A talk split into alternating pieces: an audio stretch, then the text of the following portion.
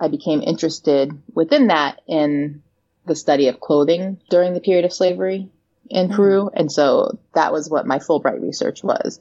What kinds of clothing mattered to them, especially as enslaved people who didn't get to make choices about what they wore. Mm-hmm. Um, I found lots of different cases, but one, for example, involved an enslaved man who stole women's clothing that he then gave to his sister and to his nieces mm. so they could wear their clothes, their new clothes, like silks and mm.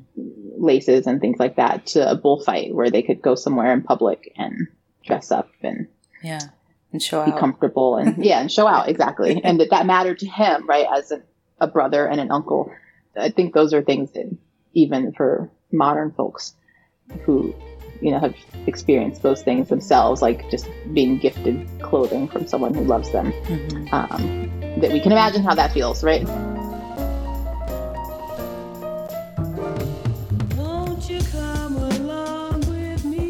Hello hello. Welcome to young gifted and abroad perspectives on studying abroad from past and present students of color. My name is danielle and I'm so excited to be able to talk to you today because today I have my friend Tamra as the guest. And I'm also excited because. Oh, am I excited? Who knows? my point is, um, it's 2022 now. So, Happy New Year to you all. I hope that your 2022 has gotten off to, if not a grand start, then at least a very peaceful one feels so weird saying 2020, 2021, 2022. It just doesn't feel real. It feels like I'm living in the future or something, you know?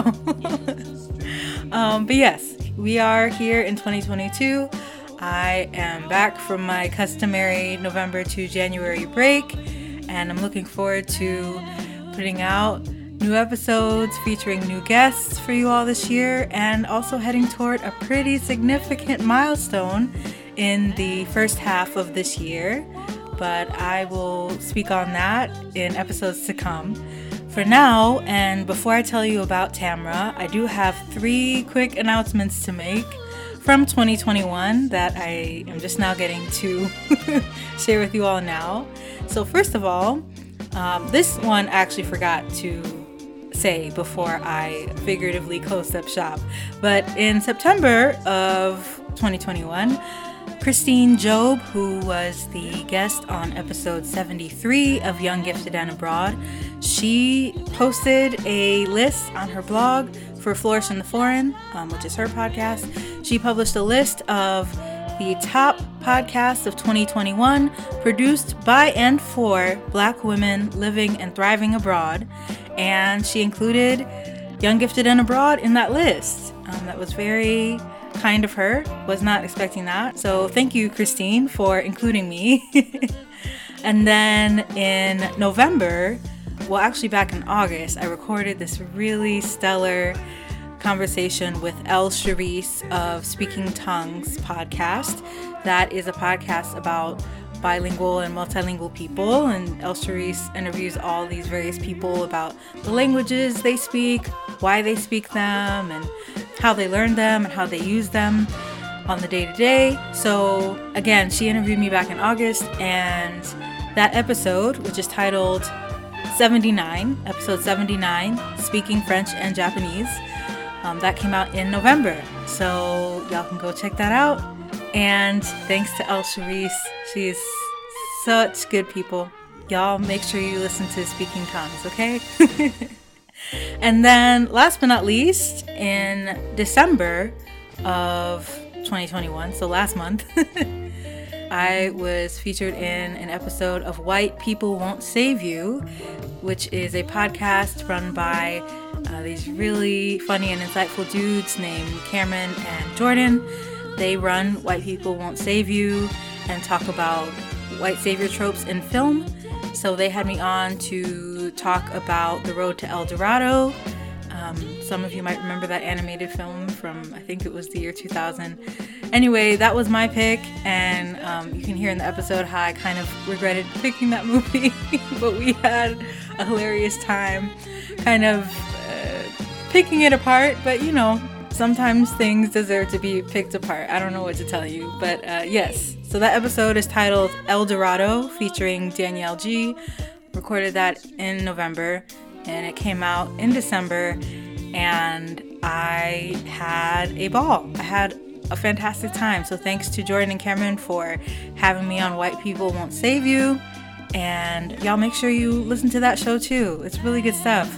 So, okay, so there go my announcements. And now I can finally tell y'all about Tamra. Tamra is a name that you might remember me mentioning a couple times in 2021 because I was a guest on the podcast Why We Wander, which is a show that she co hosts with her friend and business partner Shannon. Um, together, they also they co-founded and they run a nonprofit called The Wandering Scholar, which um, helps fund international travel opportunities for, I guess you could say, marginalized high schoolers, people who might not otherwise have the chance to go on such trips at that age. And the podcast Why We Wander is a travel podcast that is an extension of of the nonprofit. So they invited me on and they interviewed me in May, and that conversation came out, that episode came out in June of 2021.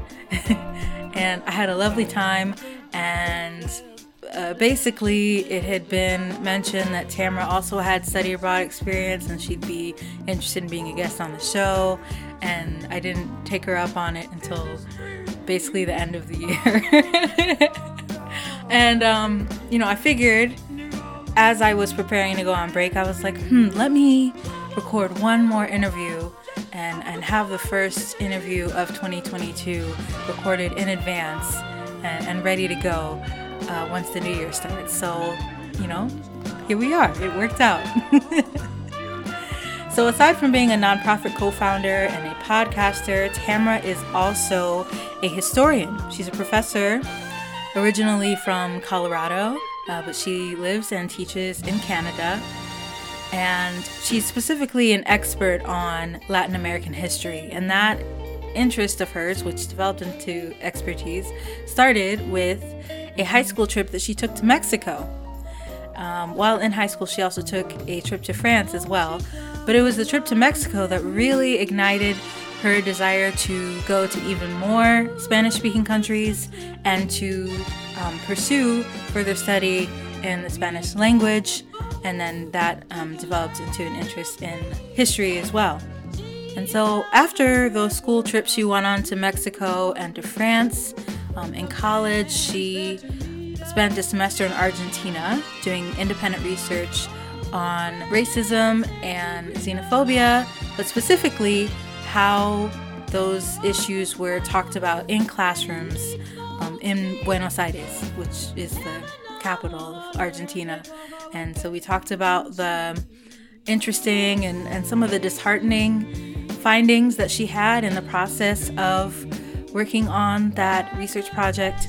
Um, but that experience really instilled in her a love of research and a desire to um, further pursue academia. So, after undergrad, she went on to pursue her PhD and was awarded a Fulbright Fellowship that she used to do her PhD dissertation research in Peru. So, she was in Peru for a year.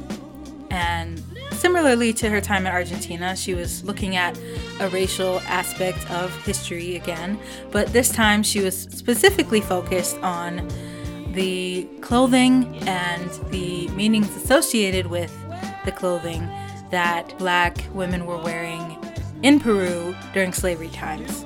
And the work that she did for her dissertation while on her Fulbright in Peru later became the basis of a book that she wrote expanding on that topic. Um, so, this episode is a really great one if you are interested in history and are also interested in the history of Black people in Latin America, especially in places or in certain time periods that people might perceive that they didn't exist, even though they really did. Um, yeah, really great history discussion, uh, really great discussion of Tamara's approach to research and also the role that empathy plays in her ability to do research well. And then, of course, we also talked about how she met Shannon, how the Wandering Scholar came to be, and also um, why they decided to include Why We Wander as an addition to um, the work that they do with the Wandering Scholar. So um, I've been talking a lot already. I mean, it was necessary. I had some things to, to fill y'all in on. So, um, but I really hope you learned something new from this conversation. I know I did, and I ho- just hope you enjoy it and have a good time listening. That's that's why we're here, right? So, without further ado, sit back, relax, and enjoy my interview with my friend, Dr. Tamara Walker.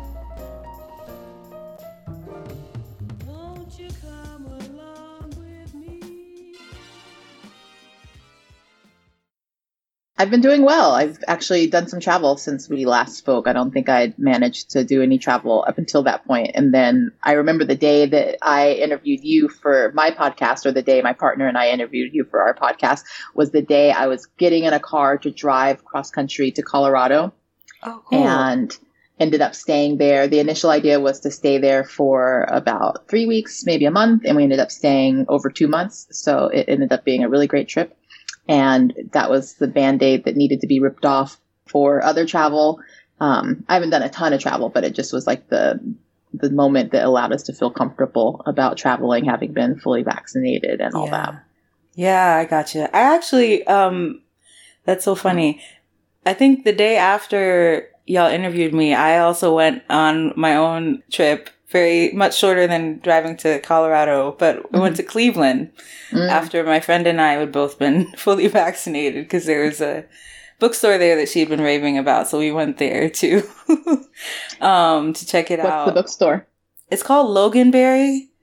Um, it's an independent store and yeah, it's really nice. It's cute. It's, it's one of those bookstores that's been in a, an old building for a really long time and has all these nooks and crannies.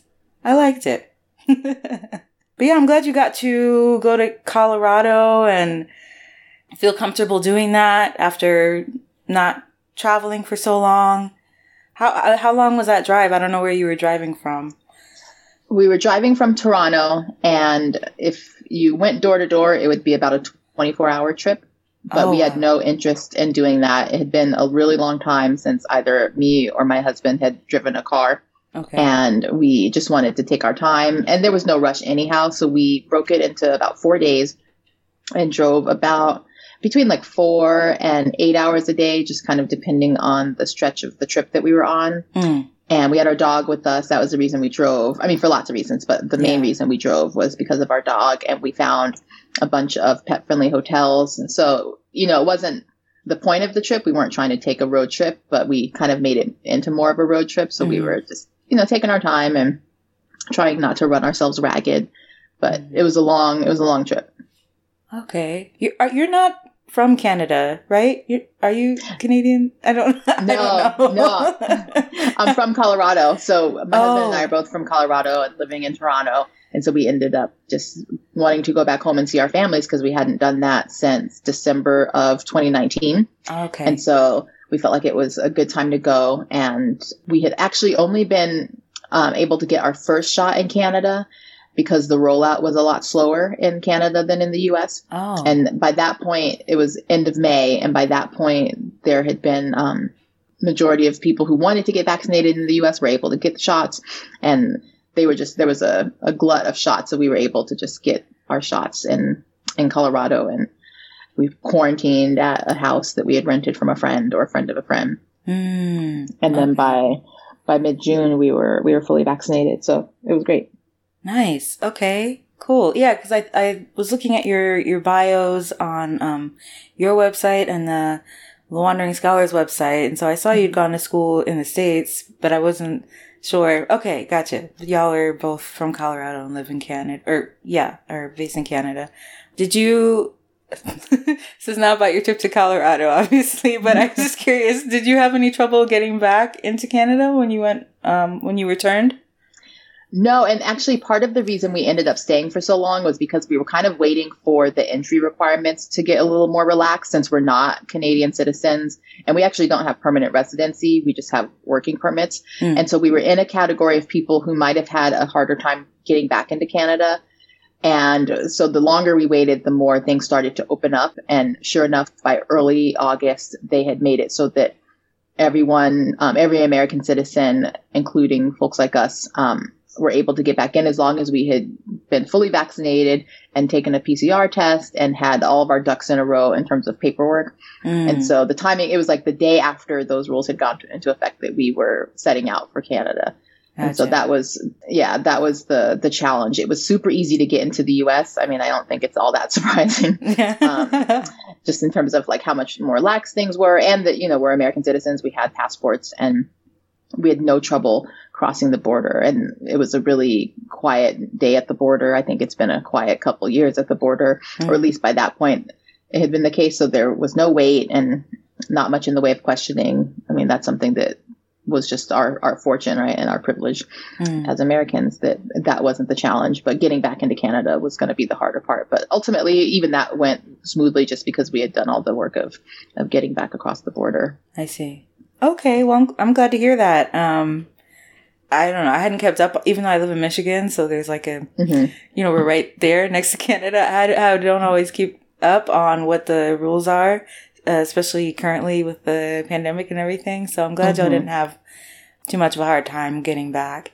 So yeah, obviously we're here to talk about um, your your travels elsewhere besides uh, mm-hmm. Canada and um, Colorado. I wanted to say before we got into it, um, thank you again to you and Shannon for having me on Why We Wander. Y'all made me feel uh, really comfortable and welcomed and a lot more interesting than I'm used to feeling. So thanks for that. Oh, you made it easy to talk to, so. oh, well, thank you. all you. and um and thank you also for agreeing to be a guest on on this show on Young Gifted and Abroad. I'm really excited to dig into some of the places you've been and, and your expertise on Latin America. So um why don't we start with you introducing yourself a bit, if you don't mind. Sure. So my name is Tamara Walker, and I am American. We've covered some of this. Yes. um, and I currently live in Canada because I am a professor of Latin American history at the University of Toronto, where I've been since 2017. Mm. And so it's weird to think of myself as an expat just because Canada is so close. And there's something conceptually to me that requires either going across an ocean or some body of water or to a region that has a different language. I mean, obviously Canada is also a French speaking country, mm-hmm. but it just doesn't feel far enough away, in part because, you know, the border is so close for it to feel like I am an expat or that I live abroad. But yeah. for all intents and purposes, that, that is the case. And yeah, I became a Latin American historian because of study abroad. So that was a big reason why I was so excited to, to talk to you and why I have been so passionate about the work that I do for the Wandering Scholar, which is a nonprofit that I co-founded with my partner, Shannon Keating in 2009. We had both been, you know, really profoundly shaped by our experiences studying abroad. And it turned out, even though she and I didn't know each other and grew up in different parts of the country, and I'm a few years older than her, we had both gone to private high schools that offered short term trips abroad to Mexico. Mm-hmm. Although I think hers was longer. I think she actually spent maybe a semester in Mexico. Mm. Whereas in, in my case, I spent a two week period as part of my school's interim program. It was a spring program that was focused on cultural immersion and language immersion. And so I spent time in Mexico and then all of that. And, you know, I'm happy to circle back to all of these things, but just the, the quick bio aspect of it is that all of that made me want to study abroad for a longer period of time in another Spanish speaking country. And so I ended up studying abroad in Argentina in college. I had other reasons for picking Argentina, but that was, that was one of them. And it happened that Shannon also studied abroad in Argentina when she was in college. And so these are things that we oh. figured out ah. about each other when we met just through a mutual friend who knew that we would have a lot in common. Yeah. And it was out of that meeting that we both decided to found the Wandering Scholar to make sure that we could provide similar opportunities to kids who came from backgrounds that were similar to ours, mm-hmm. recognizing that it was going to have a profound and life altering and path changing effect on those students as well. So mm. that's very much been the case. We're in our 10th year of operation. Obviously, the pandemic has changed the nature of what we had, have been doing over the past couple of years. But in some ways, I think it has made us even more committed to our mission. It's made us improvise in ways that will serve the organization for years to come mm and to think about digital programming in ways that are going to serve our students and our program for years to come. And so for as much as it was a challenge for us to spend the past couple of years not doing the thing that really keeps us going, mm-hmm. which is giving these students opportunities to travel for the first time or by themselves for the first time and to carry out the kind of projects that we, you know, help them to, to bring to fruition. We still feel so passionate and optimistic, honestly, about the work that that we're doing yeah. and that we'll continue to do, especially in, in the coming summer and in the years to come. So mm-hmm. that's kind of the, the short version of, of who I am in terms of just where I come from and how that has shaped the kind of stuff that I do now, both as a professor and as a nonprofit founder. Mm. Um, oh, and as you mentioned, we have our own podcast. We have a podcast called Why We Wander, where we just talk about all things travel. And mm-hmm. so it's an mm-hmm. extension of the nonprofit, and it's just an opportunity to talk about different people who travel, different organizations that are changing the travel landscape, different world events such as the pandemic that are changing the way we think about and go about travel. And again, that was something that has been really altered by the pandemic, but we ended up finding a lot of really rich topics to cover mm-hmm. and we'll continue to cover, you know, really complicated things that have come up as a result of, of the pandemic and as a result of just having to shift the way we do things and the way people around the world do things, which in turn affect the way we do things when we travel. Yeah. So we've sure. been spending a lot of time just grappling with all of these things, but we can obviously pick up on some of them in our in our conversation. But mm-hmm. but yeah, that that's me. Yes, excellent. Um, yeah. So congrats on you said ten years uh, in operation. Yeah, 10 years. Oh, wow. Congratulations. That's a huge milestone. And um, those parallels you mentioned between you and Shannon, that that is so cool. It's almost like y'all were meant to be in a way, meant to be partners totally. in this thing. Absolutely. Yeah, I believe that 100%. Yeah. Yeah, so you mentioned how you started out with going to uh, Mexico and high school and and France as well, right? Mm-hmm. Um, so yeah you know, what drew you to uh, wanting to go on those trips and what did you do while you were there? So I was at this school in Colorado. It's called Colorado Academy, and it has this program called Interim that takes a lot of different shapes depending on the teachers that are running the program and like what's going on in the world and in the city. This is in Denver mm-hmm. when they're running the program. So there were a lot of my classmates who went on community service trips around town, around different parts of Denver. And then there were others who did theater workshops around town where they were already students who were interested in theater and performance. And so they were able to do more of that in this two week spring break period. Mm. And then there were trips that were organized by the language teachers to French and Spanish speaking countries because at the time those were the two languages that were being offered. And I was taking Spanish. I had this teacher who was just so inspiring and supportive and encouraging. And so I just loved Spanish class. And that was not a foregone conclusion because I had gone to another private school from seventh to ninth grade before going to Colorado Academy. And I enrolled from public school.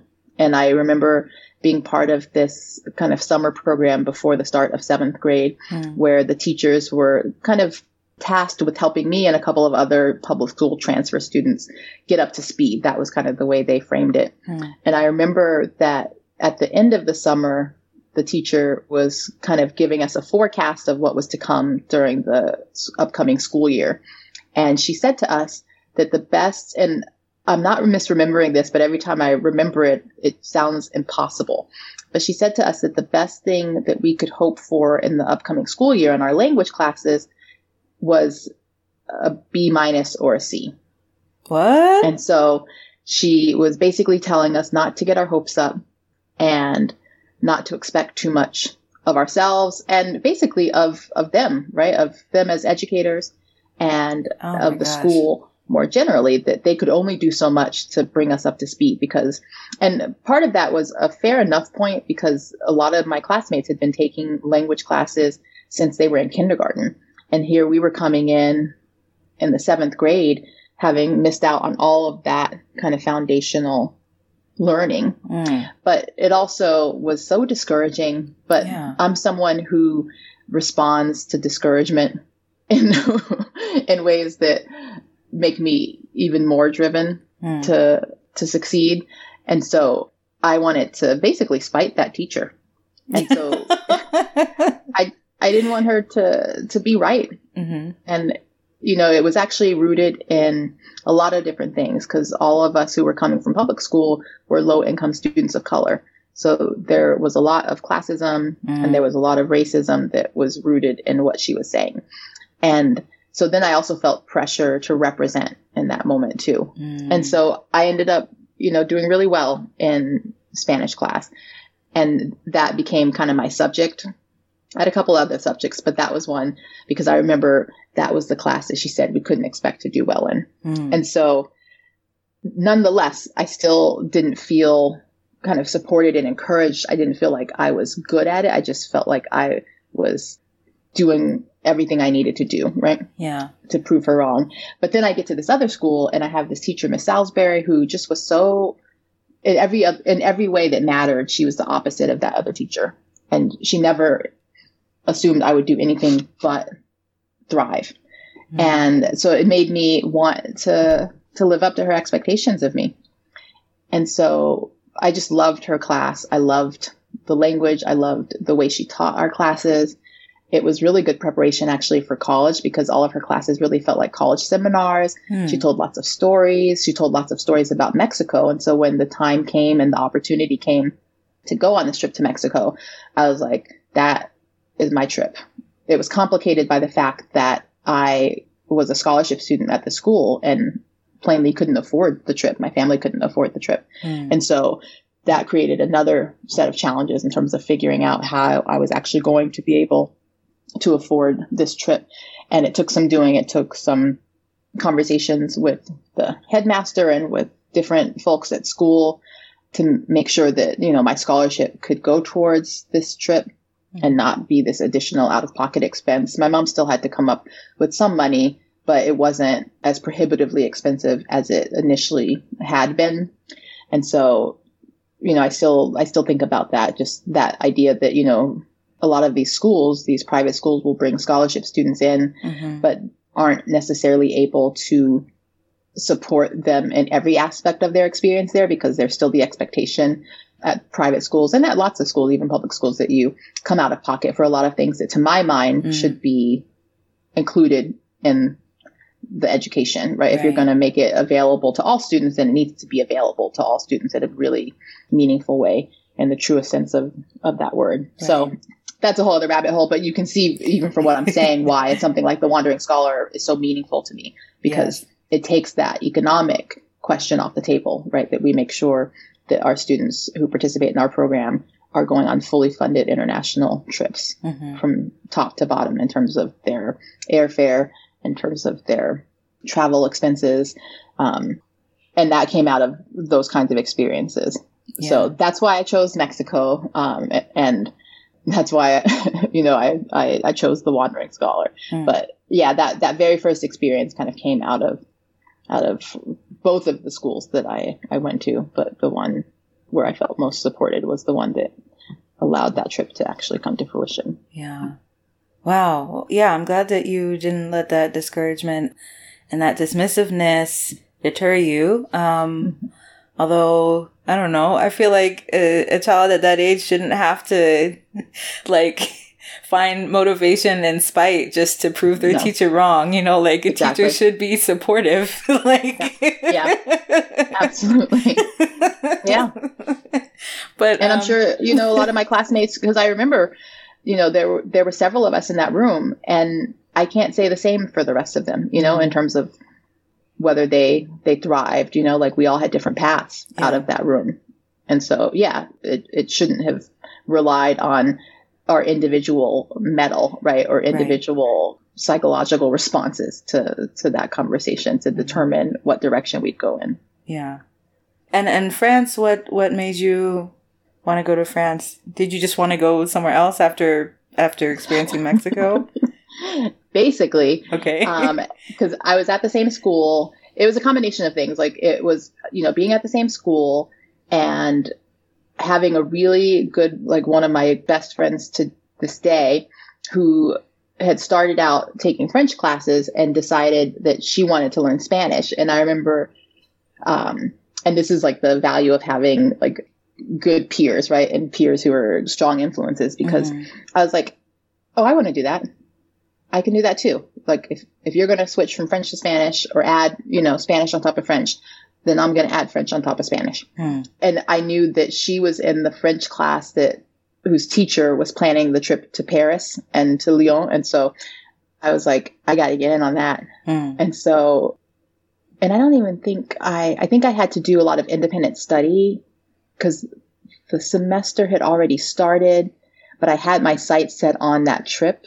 And so I had to do a lot of catch up in terms of Oh, with the language to independent study. Yeah, because I I wasn't formally enrolled at least for the trip to France in the French class, mm-hmm. but I had to show that I did have proficiency in French, and so I needed to do a lot of catch up work. And I had the foundation in Spanish, and I had mm-hmm. taken Latin at my other school, so I had a good grounding in in order to kind of pick up enough. And you know, at that age, it is a lot easier to pick those things up. Mm-hmm but yeah, I had the I had the will to do a lot of things to do you know take on challenging experiences, and also I just really wanted to go to Paris, and I wanted to go on this trip with my friend Anna, and yeah. it just seemed like a really cool opportunity, and so I was like, let's make this happen. And same thing, I had to figure out how to get the school to cover the cost of it, and yeah. you know put as little a burden on my mom as possible. My mom was a single parent working two jobs to support two kids. Mm. And I just, you know, I don't think I was as respectful of that situation, especially just being surrounded by all these super wealthy kids mm-hmm. as I am now. And I wasn't as appreciative of, you know, how much she had to do to make that possible as I am now. But yeah, I, I, I still had an understanding of that and that I needed to do my part. And I had, you know, after school jobs too, where I was trying to just squeeze some pennies together in order to make this happen. But mm yeah, so it was because I was, you know, at the end of the day, it was because I was at a school that offered these possibilities and made it possible even for students with scholarships to participate in them. Because mm-hmm. the other thing about the other school is that they offered a trip to Russia at the end of our ninth grade year. And if you couldn't afford it, you just couldn't afford it. It was not an option. Oh, and so some of that, right, some of it too was that, that resentment, right, where it's just like, okay, you can't, I can't go on the Russia trip. Well, I'm going on every other trip I can possibly mm-hmm. get my hands on yeah. from here on out. What you, what you said about your mom really resonated with me because I also was raised uh, by a single mom for the most part. You know, my, my parents got divorced when I was really young. And so I also was like, you know, a young student really interested in languages and, and traveling the world and wasn't always, you know, sometimes we get frustrated when like, I would hear about exchange programs or different trips like that, and and my mom was just like couldn't do it either because she was concerned about my safety or because of funds or whatever sort of like parenting agreement she had to abide by, you know. So mm-hmm. I feel you. It's hard to understand why your your parents are just like holding you back for no reason mm-hmm. or don't want don't mm-hmm. want you to experience these things but of course yeah. there's there are other pa- factors at play that you don't really understand or appreciate when you're in high school you know mm-hmm. yeah so. no i i totally had that feeling um more than i i care to admit right where it's like why do you not want me to have this experience that all my friends are going to be able to have. Mm. And part of that came from honestly, you know, like I said, being at this private school where I was surrounded by a lot of entitled, privileged kids and it made me entitled and I had access to privilege by virtue of being there, even by yeah. virtue of being there on scholarship. But in a lot of ways, that sense of entitlement obviously probably made me kind of a nightmare as a teenager, but it also has, I think there's a good type of entitlement mm-hmm. that you know, needs to be rooted in perspective and, and reality, but it was a sense of entitlement that made me feel entitled to success and entitled to opportunity and entitled to be able to show what I was made of and what I was capable of. And I think that that was very much a product of being in these environments. And I, I, I wish that for lots of people who came from similar backgrounds as, as me, because it, it really changed everything for me. Like that sense of what mm. was possible by virtue of seeing what was possible at these schools, right? Yeah. And what my what my peers were were experiencing. Mm-hmm. And so, you know, sometimes we think of a sense of entitlement as an inherently bad thing, but I also think, especially for low income students of color, having a sense of entitlement can really be powerful. Obviously, we have to contain and control it and mm-hmm. just be mm-hmm. mindful of it. So maybe it's like an intentional kind of entitlement, but it's one that, that really made, made a big difference for me. No, I, I feel you, you know, feeling, uh, that you're just as deserving as others and that you should be able to have access to things that your peers have and that you're not any lesser than anyone around you just because of your situation. Yeah, I can see what you mean in terms of a positive form of entitlement. Yeah. You know how you feel about yourself, especially at that age. It's so pivotal, the ideas that you form about yourself at that age. So, mm-hmm. when you went to Mexico and, and to France, you said in France was it just to Paris or was Paris and Lyon as well? Is that what you said? Yeah. Okay. Yeah. Um, and then Mexico, where were you in Mexico? We were in Mexico City and then we were in Cuernavaca. And so the the way it was, we were only very briefly in Mexico City, but most of our time was spent in Cuernavaca and we did language classes and we stayed with a host family. And then we spent a week, um, and I have mixed feelings about this upon reflection, but we spent a week mm. at an orphanage with fellow teenagers. Um, huh. and we stayed in the dorms with them and like cooked and ate meals with them. I remember we, um, had to pluck chickens that we were all eating for dinner. Oh, wow. Okay. the idea was to really immerse ourselves in the, the world of this orphanage and to bond with the, the teenagers who lived there. Um, but yeah, I, I, I have a lot of critiques of voluntourism. And when I look back on it, that's exactly what that was. Mm. And I think about what that meant for the, the children living in the orphanage and how often they were having to host groups just like ours and form attachments to kids just like us that were so short lived, right? And that were for our kind of education and edification. And it doesn't, it doesn't strike me as the, the best idea mm. for for anyone involved, and especially the children who live in the orphanage. Yeah. Um, but that that's what we did, and then the French one. It's also interesting too because it was very much determined by the location, and it kind of speaks to how we arrange travel to certain parts of the world mm. compared to others. Because that was very much a this is how you engage the developing world, right? You you go to provide services. Whereas for the trip to France, we did a week in Paris where we were just straight up tourists. We were being led around by our French teacher. And then we did a week in Lyon where we were staying with host families and going to a local high school and just like hanging out with the French kids. There was no conception of any kind of service being performed. Mm. And so they were very different trips in terms of their, their structure. And they just made for very different ways of, of thinking about those parts of the world as well. Mm-hmm. Yeah, I'm glad that you mentioned those things. When you said that you had mixed feelings about um, the time y'all spent at the orphanage in Mexico, I thought you, uh, I figured you, it might have to do with voluntourism, and then you brought it up. So, um, yeah, I'm glad that you made that point, and especially in terms of like uh, what you said about assigning certain forms of travel to different parts of the world, and this idea of like I guess sometimes we see it as us being there is doing the local people a favor.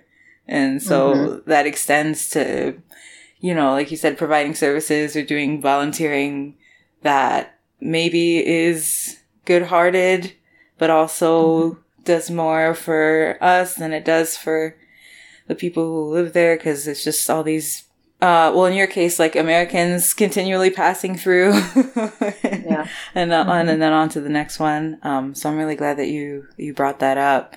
And you said so it was a week in it was two weeks in France. Was it also around the same amount of time in Mexico? It was like two weeks. Yeah, two weeks in both places. Okay. How did you feel about staying in uh, the host families? Did you feel any type of way about that, or have any issues with um, with that experience?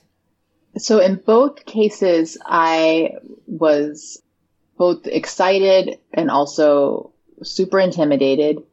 In the first case, in the, the case of the Mexico host family, we were paired up. So me and another classmate from the same trip were paired up, which at first felt kind of comforting because it meant that I wouldn't be alone in the host family experience. But mm-hmm. in hindsight, it meant that we spent a lot of time talking to each other in English or when we were speaking to each other in Spanish, we were just kind of trading, you know, high school Spanish. We weren't necessarily challenging ourselves or furthering our understanding of the language mm. because we were like sharing a room.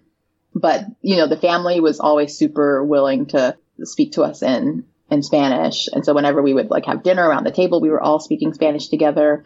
But it wasn't this sort of like nonstop immersive Spanish experience because my my friend from high school was also in the, the room. Mm-hmm. Um, but they also had a third student staying with them who had been there for like the past year.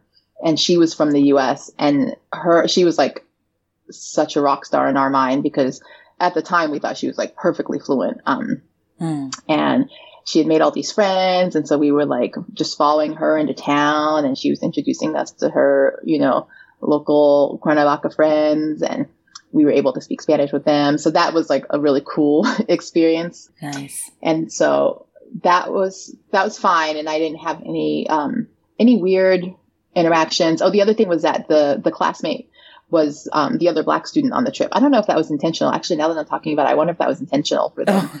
to have assigned us the same host family. Um, oh wow! As Maybe. two black students. yeah, yeah. Um, that's so funny. I've literally never thought about that, but yeah. but yeah, we were the, the two black students um, on the trip and in in that host family, and the girl that was staying with them was also a woman of color.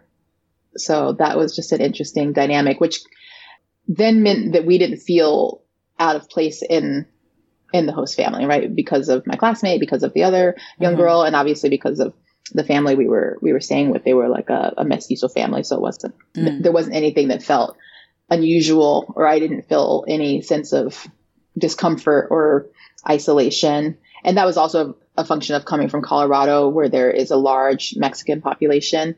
And oh. so I felt like I was just at a friend's house in Colorado and we were able to speak Spanish. Whereas the France homestay was different in every way in the sense that I was by myself with the family where none of the children spoke any English. Mm. And so I was, you know, left to, to fend for my myself in terms of speaking French and just navigating with them and then going to this high school with them. um, oh, because the other thing about the Mexico homestay was that we were going to a language school. We weren't going to like a high school. Mm. Whereas we were purposely paired with host families that had high school age students in the French context in Lyon. And so it meant that we were going to high school mm. with the students and basically inheriting the status that those kids had at the high school. Hmm. And so if you were staying with a really cool kid, then like you were a really cool kid, whether that was true for your own high school experience or not.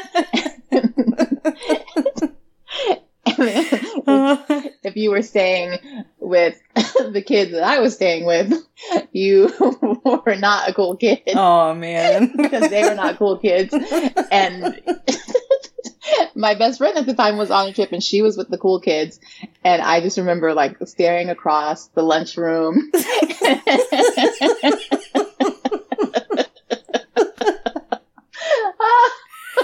oh my gosh. It sounds like a teen movie. yeah.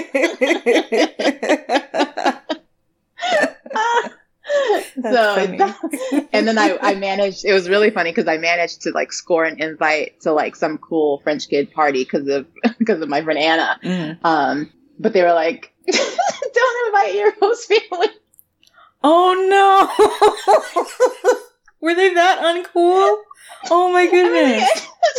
Had, they had their own thing going. Um, and so, oh, now I feel bad for laughing.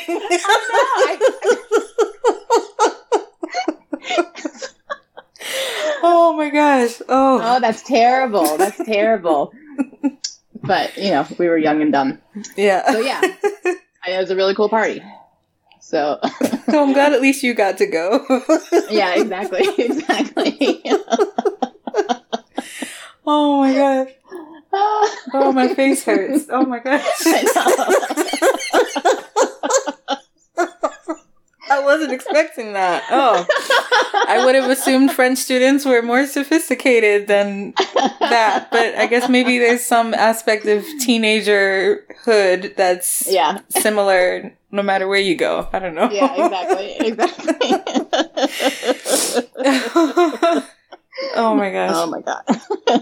okay, so that was your homestay. Uh, Mhm. Okay, so you know, seemed like that worked out fine. Um, how did your mom? You mentioned your mom and how you know y'all uh, had to strategize and just be able to afford to go, um, and how she was raising you and your sibling on her own. How did she feel about you know her baby going to these foreign countries and and all that? How does she feel about you traveling internationally at such a young age?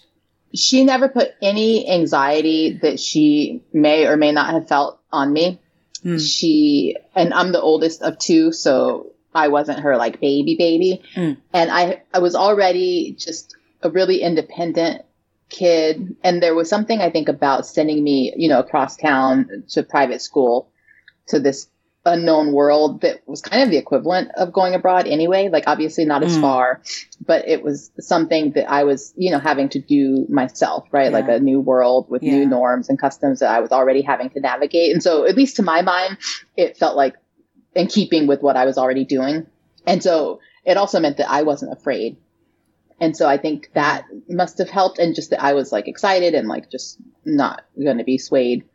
And so, there wasn't any part of her that outwardly worried. Although I think about it's funny because since I've spent so much of my life traveling and like started to travel with my mom and like arrange for her to meet me places. Like I remember, Mhm. um, speaking of France, actually, I in 2013 was going there for some research related to my job, my academic job, and she was meeting me in Paris. And I was expecting that she would take a taxi. I was like, here's where you go to get a taxi. And you take that from the airport here. And, you know, Mm. then once you get here, I'll come right downstairs and I'll help you bring your luggage up. And I remember the day that she was supposed to land, I was so nervous because the time when I thought she was going to arrive had come and gone. And I'm like Googling her flight number, like, has there been an airplane crash? Like, what is, has there been some sort of car crash on the road? I just was like so worried about her because Mm. That was like her first trip abroad. Oh, wow. And two things happened. One, it just made me appreciate the angst that probably she did feel, especially if I didn't check in when I said I would, Mm. yeah. um, and just that sense of worry. But the other thing was that when she got there, the reason she took so long was because she decided to take the train, like the subway in. Mm. And she was like, well, and I thought of you because um, she was like, if Tam can do this and she does it all the time, then I can do it. Oh, And that's what she did. Oh my gosh, that's Yeah. so. Oh, that's so touching. Yeah, I know, I know. Oh, you inspired your mom. Yeah. That's, that's beautiful. Yeah. Oh, that's that's really sweet. Okay, so yeah, you you did that in high school, and then and then um, was it Argentina? You said you went to in college. Mm-hmm. So um, I think I s- saw on there it was like a semester, right? You spent a whole semester there doing research. Yeah, so it was a program that was sponsored by Butler University, and there were sort of two arms of the program. One Mhm. was just your standard, like you take classes at the local university, Mm-hmm. and the other was you do the same thing, but on top of that, you carry out an individual research project and an independent research project while you're there. And so you had to, I think when I applied, I had to give some sense of what I was interested in um, or potential topics that I was interested in or subjects that I was interested in. And then once we got there, we had all these extra classes that we had to take to start to kind of formulate the the research projects. And a lot of that is at the heart of what we do at the Wandering Scholar because for lots of reasons, even kind of connected to voluntourism, we really want the experience to be less about providing some sort of service to the host community, no matter mm-hmm. where in the world it is, and more about kind of treating that place as a site of learning and site of knowledge. And it, you know, I can trace a direct line back to that that experience I had in Argentina because yeah. I ended up doing um, independent research on on racism and xenophobia in Argentina. It's a it's a really rich territory for that sort of exploration. But the mm-hmm. reason I ended up going there in particular was that I had wanted to study abroad for a whole year in college. That was like my dream. I ended up in this program. It's called the Mellon. At the time, it was called the Mellon Minority Undergraduate Fellowship Program. Hmm. It's since been renamed the Mellon Mays University Fellowship Program, but the purpose remains the same, which is to increase the representation of underrepresented groups in higher ed yeah. on higher ed faculty. And so the idea is to help even at the undergraduate level, prepare people for graduate study and to prepare for success in, in academia. Mm. And I got in at the end of my sophomore year with the idea of spending my entire junior year abroad. And they're like, well, you can't really participate in this program and be away for the whole year. So we kind of think you should just do a semester. And when I think back on, on it, I'm like, maybe I should have thought it, but mm instead, I was like, okay, well, let me split the difference because my initial vision had been I was going to go to Spain in the fall and then I was going to go to Mexico in the spring with my college roommate and one of my best friends. Hmm. And then it meant that I was going to get a Europe experience and a return to Mexico, a Latin American experience, and just get like the kind of spectrum of Spanish. Mm-hmm. But because they were like, you can only do one semester, I was like, well, let me pick a place that kind of gives me both of those experiences Mm. And Argentina, because of its long history of European immigration and its reputation, or at least the capital's reputation, um, Buenos Aires as the, the Paris of the Americas, I was like, well, it sounds like that's kind of Europe in Latin America. Hmm. So that's where I'm going to go. That's where I'll go for my spring semester abroad. And so that's where I went. Okay. I did not know that Buenos Aires was called the Paris of the Americas. I mm-hmm. learned something new today. Okay. Yeah, that's really, that's really clever thinking uh, in terms of trying to blend the European and the Latin American together and the experience you were seeking to have at the time. And so you said the semester program you did was through Butler, you said? Mm-hmm. Were you at Butler um, at that time? No, I was at the University of Pennsylvania, which did not run its own semester long study abroad program. They had a lot of summer programs, but not in any parts of the world that I was planning to go to. Okay. And Butler University happens to be a leader in study abroad programs. I'm not sure why, but hmm. for so many places in the world that undergraduates tend to go, there's a Butler program that operates it and that, you know, provides the infrastructure for you to, to go. You still have to kind of work on getting credits at your home institution. But yeah, it just happened that the program that was available in Argentina was run by Butler University. I see. Um, and you mentioned how you did research on um, race and racism. I feel like I know the answer to this question, but for people who are not familiar with Argentina, um, which I guess would also include me, can you speak to why you chose the topic that you chose um, in relation to um, Buenos Aires or yeah, Argentina or Buenos Aires more specifically? Sure. Yeah. And so the reason that Buenos Aires has the reputation for being the Paris of the Americas is kind of the same reason that I ended up studying what I was studying because it is a country and a capital city that was settled by European immigrants um, obviously in the colonial period, but especially in the 19th century, mm-hmm. there was a wave of European immigrants that made their way to Argentina from Italy, from Spain, from England, from Germany, and they kind of remade the city in their image of the places that they came from. Mm. And the city has a lot of um, like typical Parisian, like Haussmann architecture. A lot of the buildings mm, have yeah. similar designs. It's got a lot of grand boulevards. So aesthetically speaking, it also is um, very Parisian. It has lots of parklets and all that that you know we associate with with Paris. Um, but it also, because of the long history of European immigration, it has um, a lot of of racism against Black and Indigenous and Asian populations um, as a result of Asian populations coming into Argentina, especially in the, the 1970s. There was a wave of immigration from Korea. And so what I was noticing just as a black woman in Argentina was getting stared at a lot, being taunted, mm. being catcalled, for lack of a better descriptor, um, and just standing out as this person who looked very different than most of the other people mm. um, around the city, not in the country and not in all parts of the city, but especially just uh, you know compared to a lot of the other students in my program mm. and the parts of town that I was going to school in and where my host mother lived and and all that. Um, and then you know there had been some recent events in Argentina that were also coming to bear. There had been a long history of anti-Semitism. Mm. There had been an attack on a synagogue shortly prior to my arrival there. Mm. And so all of that just made me wonder, how are people talking about race and racism and xenophobia in schools? Like at the time I wanted to be a teacher, like I was still trying to figure out what I wanted to do with my life, but I was thinking I might be an elementary school teacher or a high school teacher.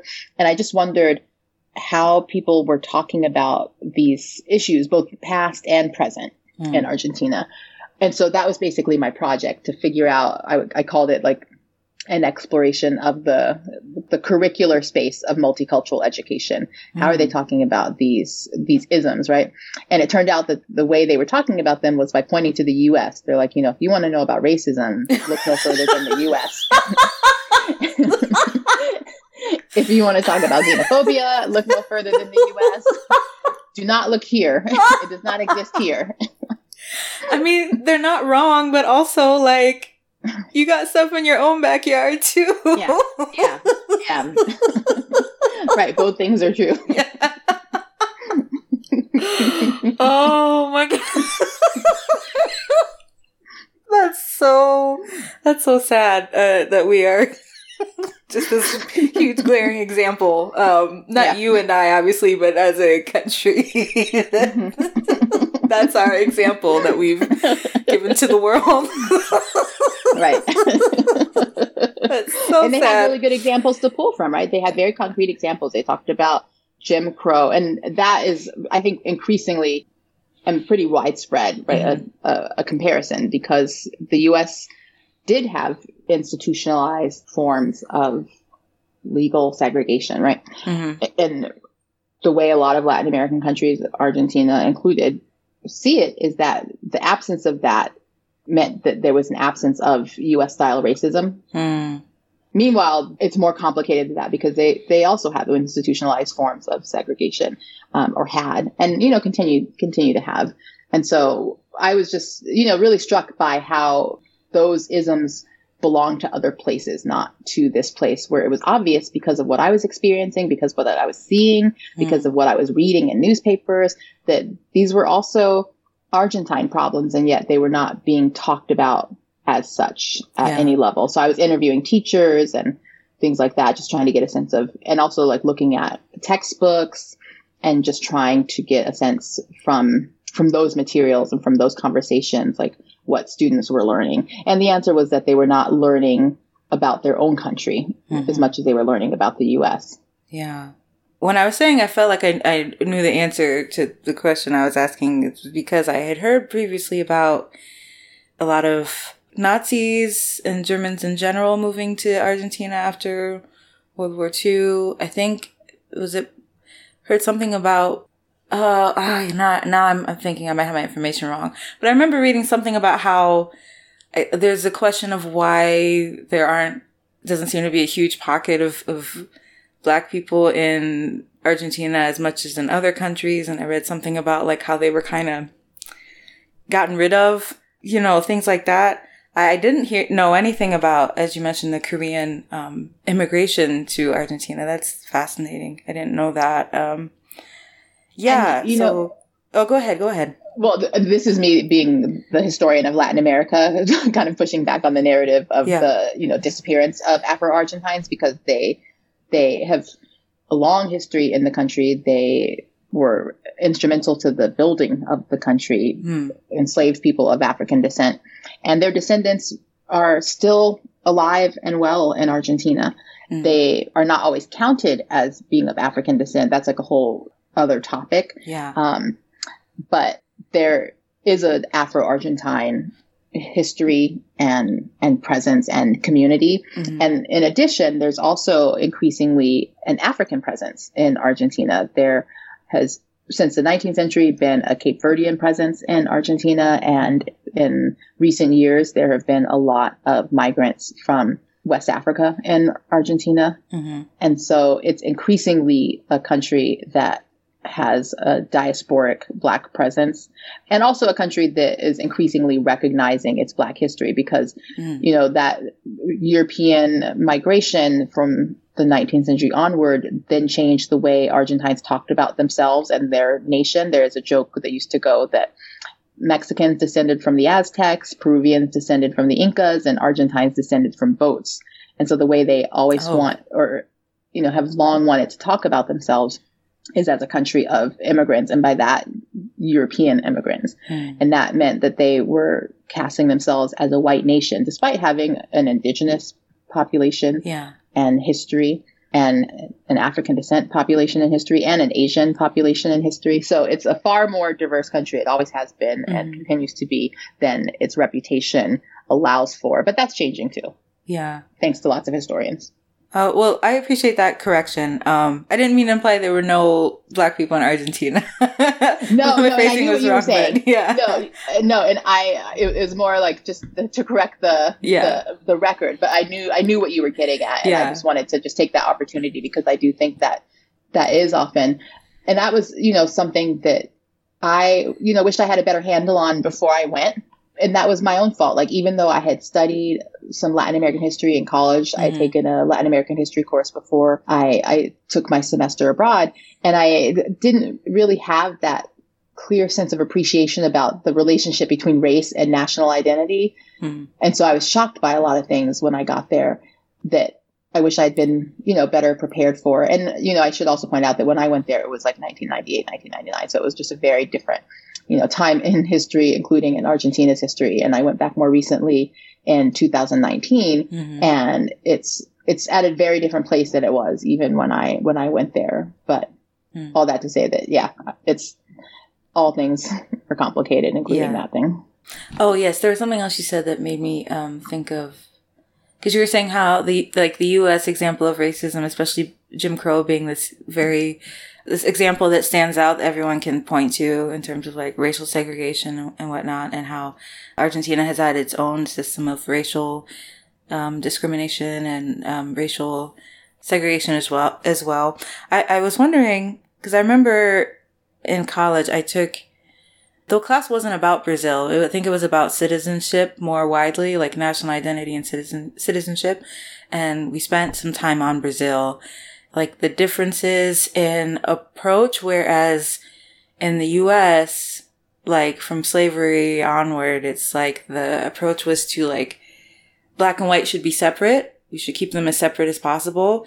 Obviously, that wasn't always um, true with like uh, slave owners impregnating the people they were enslaving and all that. But it was that idea that black and white, uh, black is inferior to white and, and should be kept as separate as possible. Whereas in Brazil, it was more like, let's water down the race into extinction, like through successive generations. Let's just keep, I guess, procreating with light skinned or white people until mm-hmm. black people are kind of non existent or, or people don't have, it's so much of a mixture that people don't really, um, can't claim that or wouldn't want to claim that as their the main source of their identity is is blackness. Mm-hmm. I don't know if that is if there is a similar approach in Argentina to um, Brazil, or maybe it was Argentina had its own thing going on as well. Can you can you speak to that at all? Yeah, I mean it's and as you're you're even suggesting, it's it's also complicated, but I would say that similar to Brazil, it had an ideal of whitening. Mm-hmm. Brazil's ideal of whitening was through procreation. whereas Argentina's ideal of whitening was through immigration. Mm, okay. Brazil had a similar kind of ideal of whitening through immigration, but we also see it happening through these successive generations of, of race mixing as well. Whereas the US did not think of that as possible, right? The mm-hmm. idea was instead that whiteness could only be degraded through procreation mm-hmm. with black people and yeah. that that would forever stain you for, for generations, right? That that's the idea of the one drop rule. Mm, yeah. All right. Well, thank you for answering that, that question. Cause I, um, obviously you're an expert on this stuff and Latin America is not a region I am, um, very familiar with. So I appreciate you shedding light on that a little bit. So, um, you mentioned how part of your process for your research in Argentina was, um, like interviewing teachers and such. Did you find that people were open about discussing race or I'm thinking like here, for example, it's like a touchy subject. If you try to ask people, uh, what they think about race or, or just how they, whether they notice certain things having to do with race, they mm-hmm. don't want to talk about it or they might feel that just by asking that you're implying something about what they think and whether mm-hmm. they're a mm-hmm. good person or not because they might be racist or you know. Mm-hmm. So I don't know if in Argentina if people were more open to discussing how race uh, connects to their national identity and what they're teaching students about their national identity. Yeah, it was a little bit of both things you're describing because on one hand they were open to it because it meant they were talking about the U.S. Mm-hmm. Um, were they were less open and responsive was thinking about their own country. And so I think a lot of that, and that's true of a lot of places, even, you know, where I live in Canada, there's very much a sense of pride in being unlike the US. Hmm.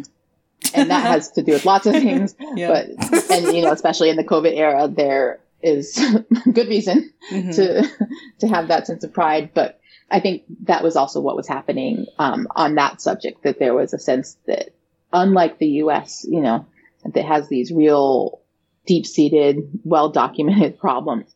We do not. And we will not entertain any suggestion otherwise, right? Mm.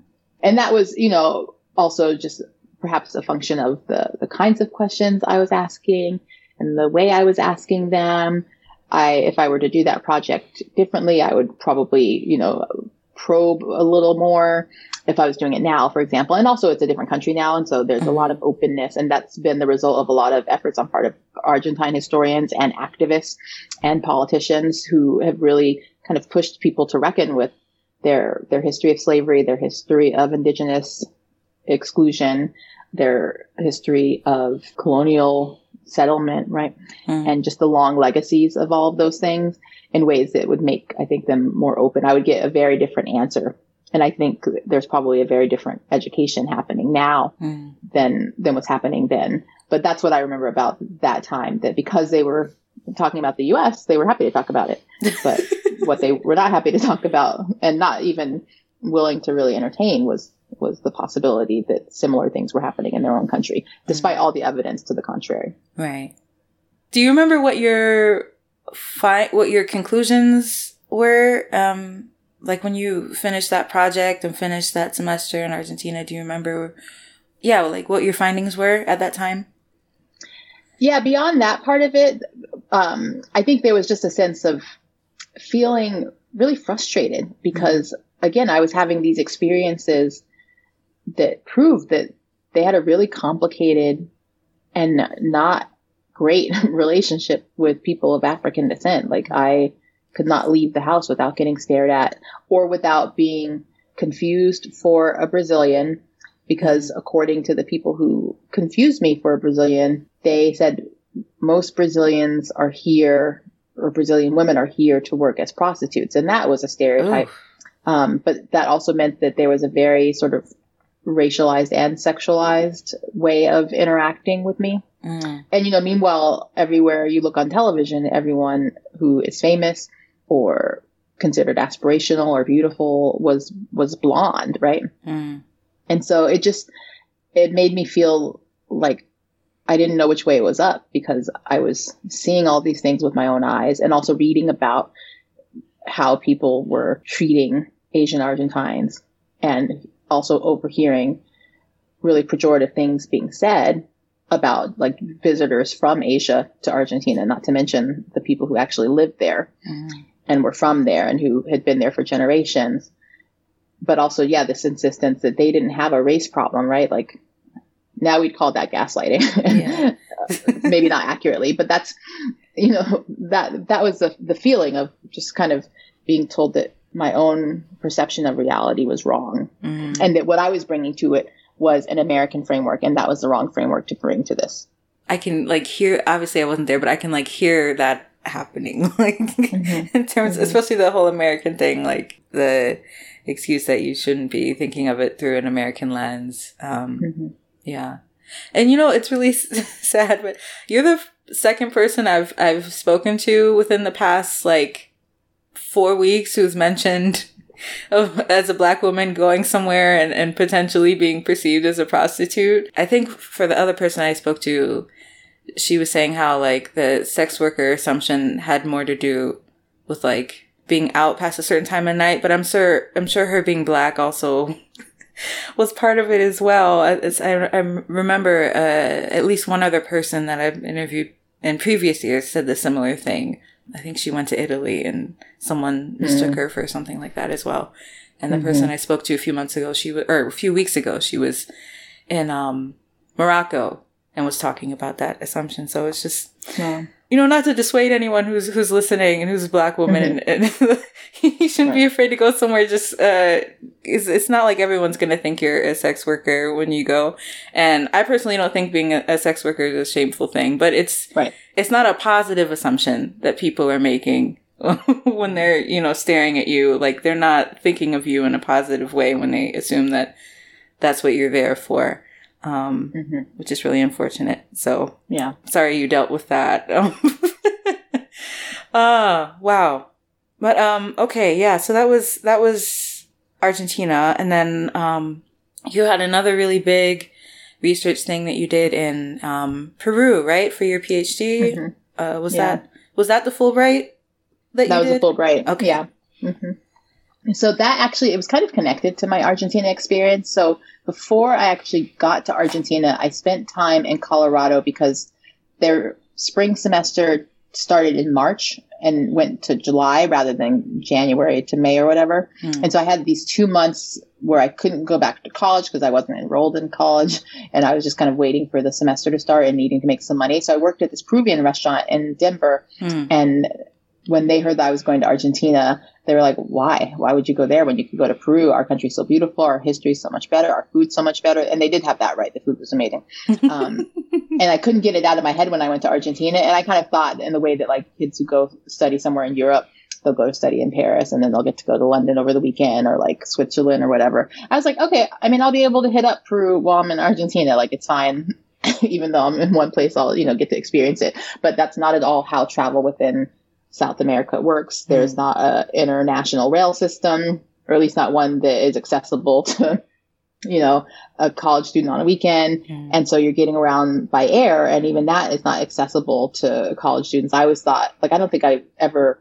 Oh no, I did take a trip. I took a trip to Brazil while I was studying abroad. I was like taking Portuguese lessons with a friend of mine, and then we took a trip to Brazil together. Hmm. But that was like the big trip. It wasn't like, oh, and then next weekend I'm going to Uruguay. Well, we did that. We did that by bus, but like, um, or by it, it's called buquebus. It was like a boat and a bus. Oh, um, so, it, but like I, I wasn't like I didn't go to Peru. I didn't go to you know Ecuador or whatever. It just, it, it, was not an accessible continent in the way that Europe is. Mm-hmm. Um, and so it was always on my mind because I didn't get to go there during my, my junior year. It was always a place I knew I wanted to go back to because of my, you know, experience at the restaurant and the connection I had had to the people there and the stories they were telling about Afro-Peruvians. And it was a Peruvian Cantonese restaurant that I was working in. And I was like, how did that happen that mm. you have Chinese food at a Peruvian restaurant, and it's not like the Chinese food you would get at a Chinese restaurant. It's like its own sort of Chinese food. Like what yeah. made that happen?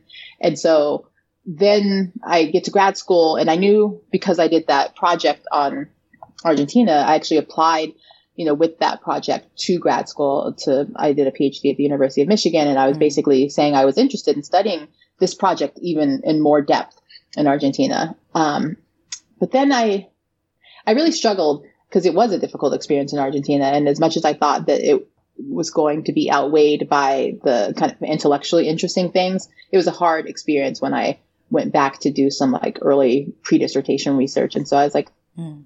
maybe this is not the place for me right now. Maybe Peru is, and let me figure out a project that can take me to Peru. And it was also because I was struggling to find kind of numerical data to support the presence of Afro-Argentines. And I, I, was kind of hinting at that when I was talking about um, your point about disappearance earlier, because, you know, that comes from a real place. Like there has been a kind of national rhetoric in Argentina mm. around the disappearance of Afro-Argentines that, you know, maybe they disappeared in a war and maybe they got really sick. Like there have been all these explanations given for the so-called disappearance. But one of the real reasons is it's more rhetorical that they've disappeared. Mm. It's more that census categories in Latin America, and I know this is like nitty gritty, but it's a thing that matters, and census categories matter even in the US. But census categories did not always allow for the category black, or because of the history of slavery and the history of racial exclusion, that was not a category that people found appealing or thought applied if they had any degree of race mixture. Mm. So in the US, if you again have that one drop of black blood, you're in the black category. Whereas in Latin America, if you have a drop of white, then maybe you're mulatto, right? Maybe you're a cuarteron. Like there were all these other categories that people could put themselves in mm-hmm. that meant that very few people considered themselves black. Yeah. Even if they looked like me, they looked like you, of obvious African descent they would not necessarily be counted on the census as being black, right? right?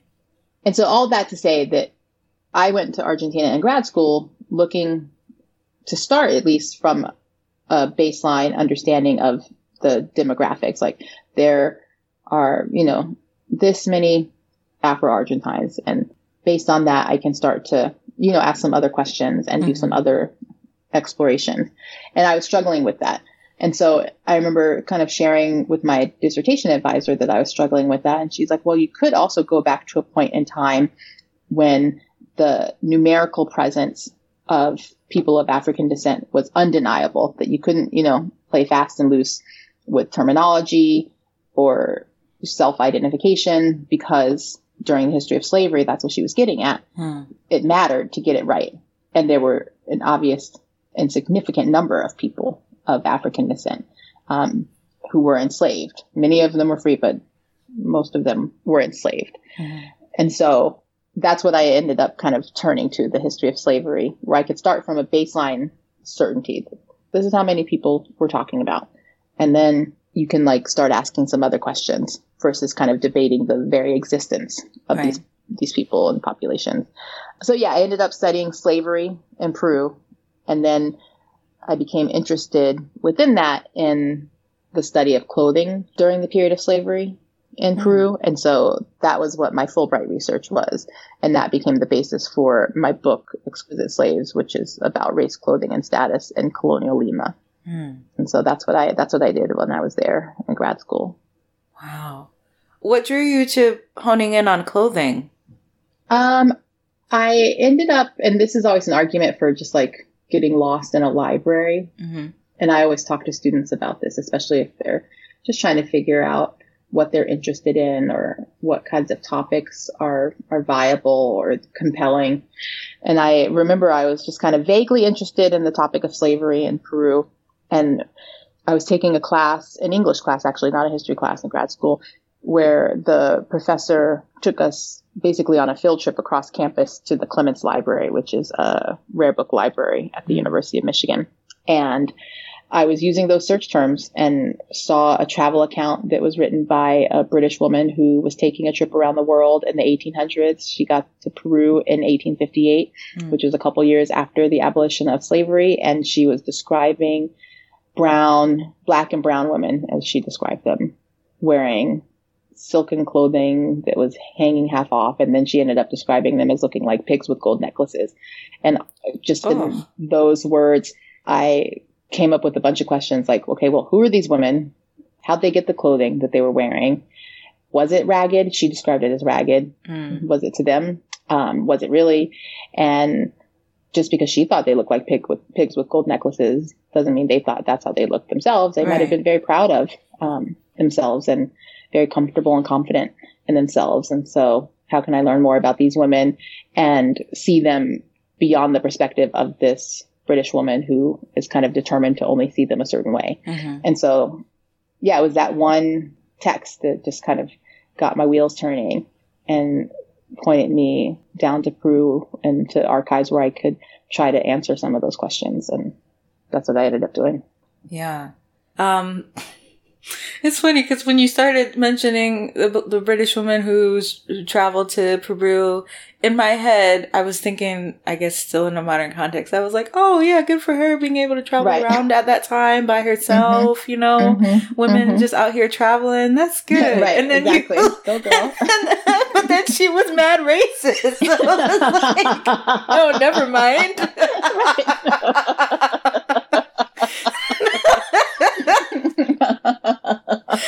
Never mind. Never mind. oh my gosh, that's such a wretched thing to say. Pigs in mm-hmm. gold necklaces? Is that what you said? Yeah. Oh my gosh, that is wretched. Oh my gosh. Yeah. Sorry, were you about to say something?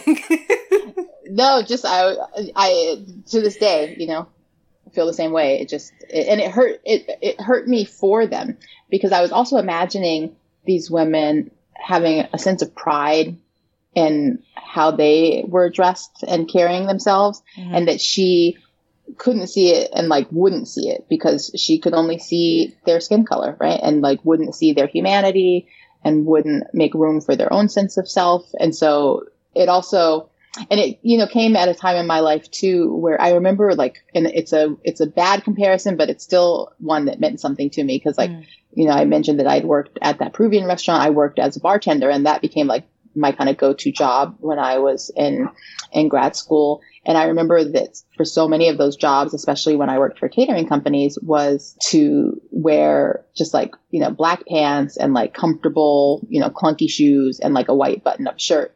And I always remember feeling really like androgynous and just like not like myself and just you know finding myself maybe putting makeup on more or lipstick just to like recover some sense of like mm-hmm. femininity like that that mattered to me mm-hmm. um, and so i just remember thinking that the women that she was describing probably had their own sense of femininity that they wanted to recover or express that she wasn't seeing and just had no you know regard for and so that was also something that just kind of spoke to me it was like out of this sense of affinity. And that's not to, you know, diminish the reality that those women lived in and the harsh reality that they mm-hmm. lived in or compare mine, but just that there was a capacity for empathy that I had that obviously she didn't have. And that meant, that meant something to me. That meant that I felt like this was something that I was like well positioned mm-hmm. to, to do in terms of the research for, for this kind of project. Yeah. So, I mean, what did you find in terms of how these um, black women at the time were dressing, like how they felt about the clothes they were wearing and how they were adorning themselves? Um, you know, I'm sure obviously they weren't thinking about it the same as that racist white lady. like I'm sure they, they how they yeah. perceived how they were dressing themselves was mm-hmm. different. Mm-hmm. So I mean, can you speak to what you found in regard to that? Yeah, I mean, the short answer is that we still don't know how they felt because oh, okay. they didn't have access to writing like they weren't allowed to learn how to read or write for the most part mm. and you know they couldn't write travel accounts like this british woman had written right mm-hmm. and they couldn't write memoirs or diaries and so it's it's still impossible to know but what i tried to get at um, through other sources was what kinds of clothing mattered to them especially as enslaved people who didn't get to make choices about what they wore um, and I kind of stumbled into a really unusual source base for the project where I looked at criminal records that involved enslaved people being accused of stealing clothing. Oh. And I just became really interested in, you know, what they were accused of stealing, why they were accused of stealing it, what they did with it, um, or what they were alleged to have done with it. So like I found lots of different cases, but one, for example, involved an enslaved man who stole women's clothing that he then gave to his sister and to his nieces mm. so they could wear their clothes, their new clothes, like silks and mm. laces and things like that to a bullfight where they could go somewhere in public and dress up and yeah and show be out. comfortable and yeah and show out exactly and that that mattered to him right as a, a brother and an uncle to allow for for them to do that. And that mattered to to them to have someone who was was looking out for them. And i think those are things that even for for modern folks who you know have experienced those things themselves like just being gifted clothing from someone who loves them mm-hmm. um, that we can imagine how that feels right? So even yeah. if we don't know we can at least try to with within reason imagine yeah. how that felt. Yeah definitely I like that you mentioned uh, this idea of trying to assert some sort of agency in a time where they didn't get a lot of say over what they wore. I don't know if this is unrelated or not, but when you were talking about this uh, idea of exploring what enslaved women were wearing at that time, it reminded me of uh, the what were they called?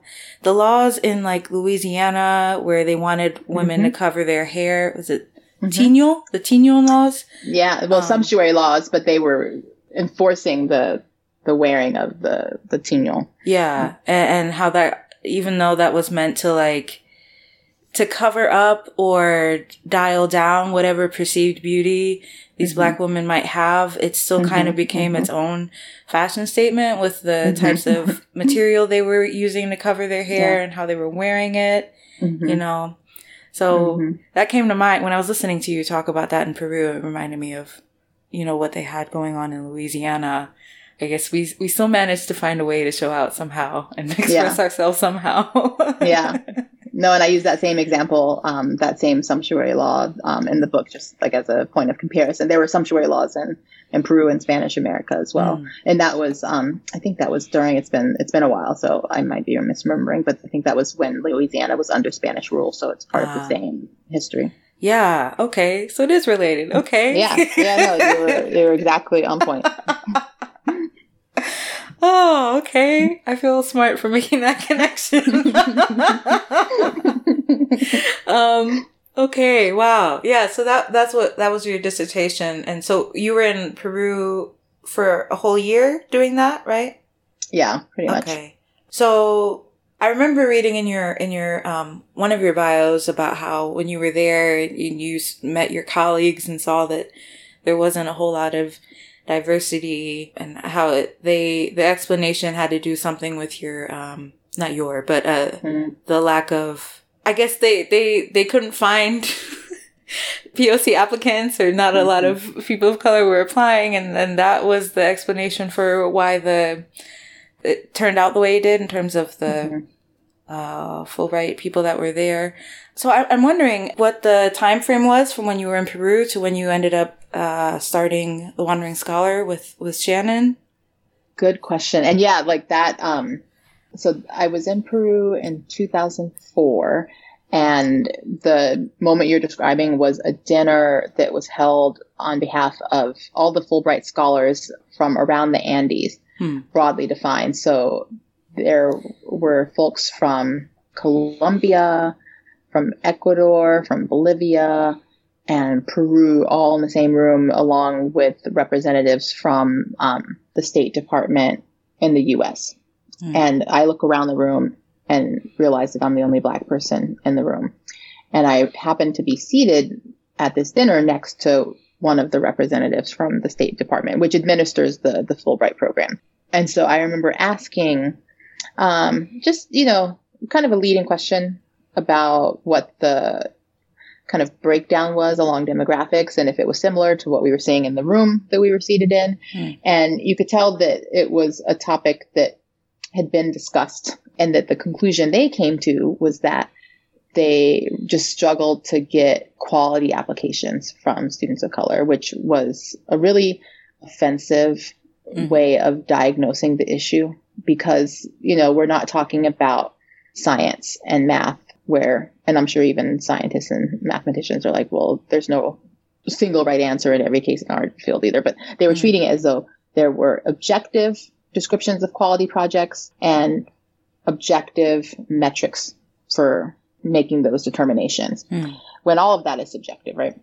But at the same time, like one of the things it was true was that, you know, when it came to determining whether someone could carry out the project they were proposing, one of the things that mattered was one, language skills, and two, uh, kind of familiarity with cross cultural interaction in the form of having, you know, navigated an international setting before. Mm. And I had those for all the reasons that we've been talking about tonight. Mm-hmm. That, you know, I had taken all these trips, one led to the other, led to the other. I had studied foreign languages, been in immersive environments. So, in that sense, I was a, a shoe in for this fellowship. Mm-hmm. And I understood that, you know, that was a result of these experiences and opportunities and privileges that I had. So that was the idea for the Wandering Scholar. And to answer your question about the timing, this was in 2004. We finally founded the Wandering Scholar in 2009. Um, and then we, you know, sent our first students on trips like the following summer, mm. um, or the summer thereafter. But it was, you know, a, a moment that has stuck with me. And, you know, the Argentina experience, that experience of like doing immersive research and the Fulbright experience of doing immersive research are, you know, both part of the template for what we do at the Wandering Scholar. We aren't just giving scholarships for people to travel. We're also helping them to design and, and implement and carry out and complete these these we call them documentation projects but they're basically research projects like we know mm. That you know not everybody is gonna gonna be drawn to the idea of like a, a research project or some like thesis project in the way that I was at that age but mm-hmm. um and that Shannon was at that age but the idea is similar to like develop a sense of expertise like that you you're learning something from the host country and you're also developing a skill set of your own that's going to make you legible basically for other opportunities. And that has been the case with our wandering scholars that they've gone on after these programs. They've gone everywhere. They've gone to Stanford. They've gone to Yale. They've gone to Tufts. They've gone um, to Hong Kong. They've gone to India. They've gone to Israel. Mm-hmm. They've studied Arabic. They've, you know, majored in in economics. And what they all say is that it was that experience that both gave them confidence, but also again, like made them legible because that's what it did for me. Like these things yeah. that I could put on my, they were, they were resume builders, right? And they were things that helped to make the case for these people in DC to say like, oh, I guess this person does have what we think is necessary to carry these things out, right? Mm-hmm. And so it, it was one of those, both things were true that they assumed that there was this universal sense of an objectively good or interesting project despite the fact that that's often rooted mm-hmm. in, you know, racist or xenophobic or just, you know, Eurocentric ideas. Um, but at the same time, there was an opportunity gap, and that was what we were trying to do, which is close that opportunity gap. And that's yeah. what we continue to try to do. Yeah, y'all are definitely doing it, and I'm I'm mm-hmm. sure that it is um, having a an impact that the students appreciate and that um, doesn't go unnoticed. Oh yes, so you mentioned how like the that loaded word of quality applications and the criteria mm-hmm. that was being used to uh, select people for the Fulbright at the time. So uh, I guess I'm wondering, since you're kind of in the driver's seat and you get mm-hmm. to you get to decide, or you know, you're trying to find students to participate mm-hmm. in these things. You know what kind of criteria that you and Shannon have, and what kinds of things do y'all look for when trying to um, get students involved with the Wandering Scholar? Oh, that's such a good question. um, you know, we really try to get a holistic view of the student. We have them, you know, describe themselves.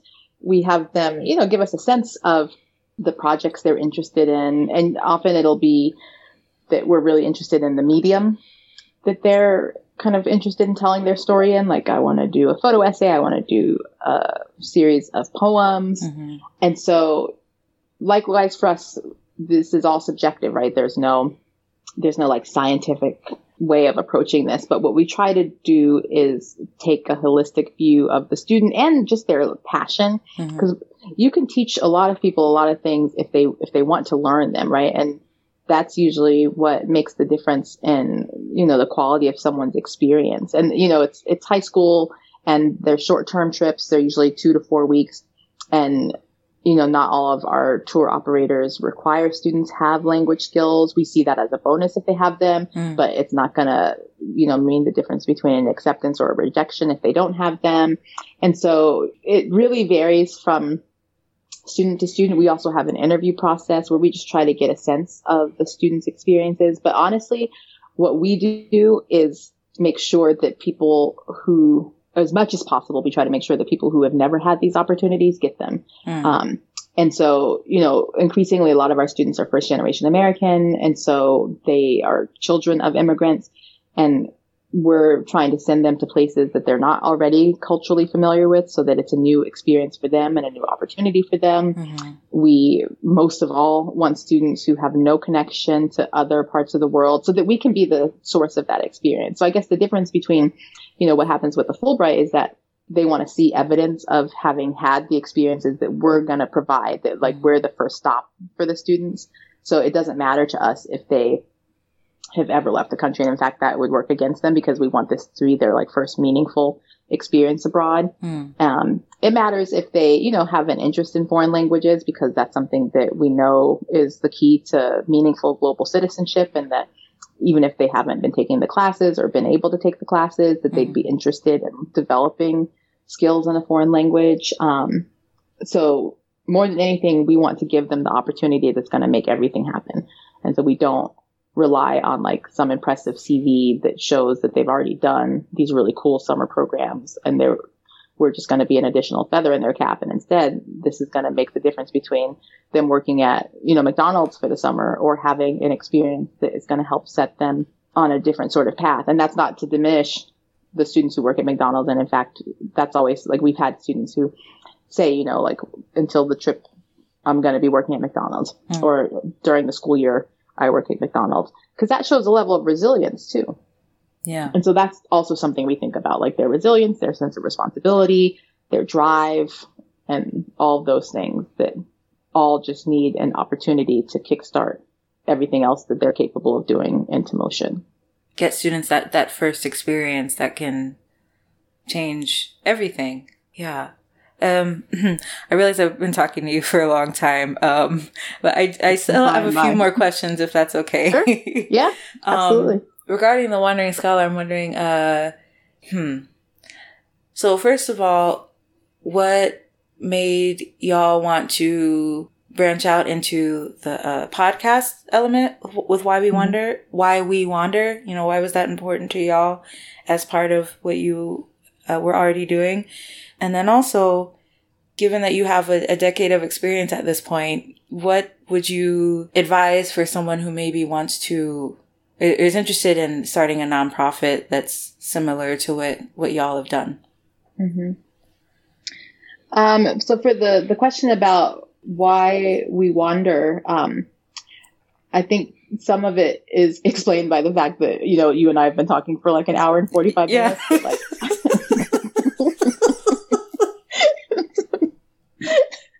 I try I to be mindful. I try to be mindful of people's time. So no, no, but I'm saying that I'm like no, that I'm happy to talk to you for this long, and that yeah. you know when you were on our episode, we talked for a really long time, right? That like what we have in common is a, a love for talking about travel. Yeah, and so that was that was really the idea behind it, and that you know we also we serve young people like high school age students, but we have a community that's bigger than that because one aspect of our program is that we pair our students with what we call travel mentors. Mm. And those are adults who have had experiences like you've had um, and like I've had where we had those early formative experiences that changed everything for us and that we recognize just how special a time they're about to embark on mm-hmm. and recognize also that sometimes you need help figuring out how to make the most of this experience once you're back home and even just before you set out for it like how to prepare for living with a host family, how to prepare for, you know, being the only person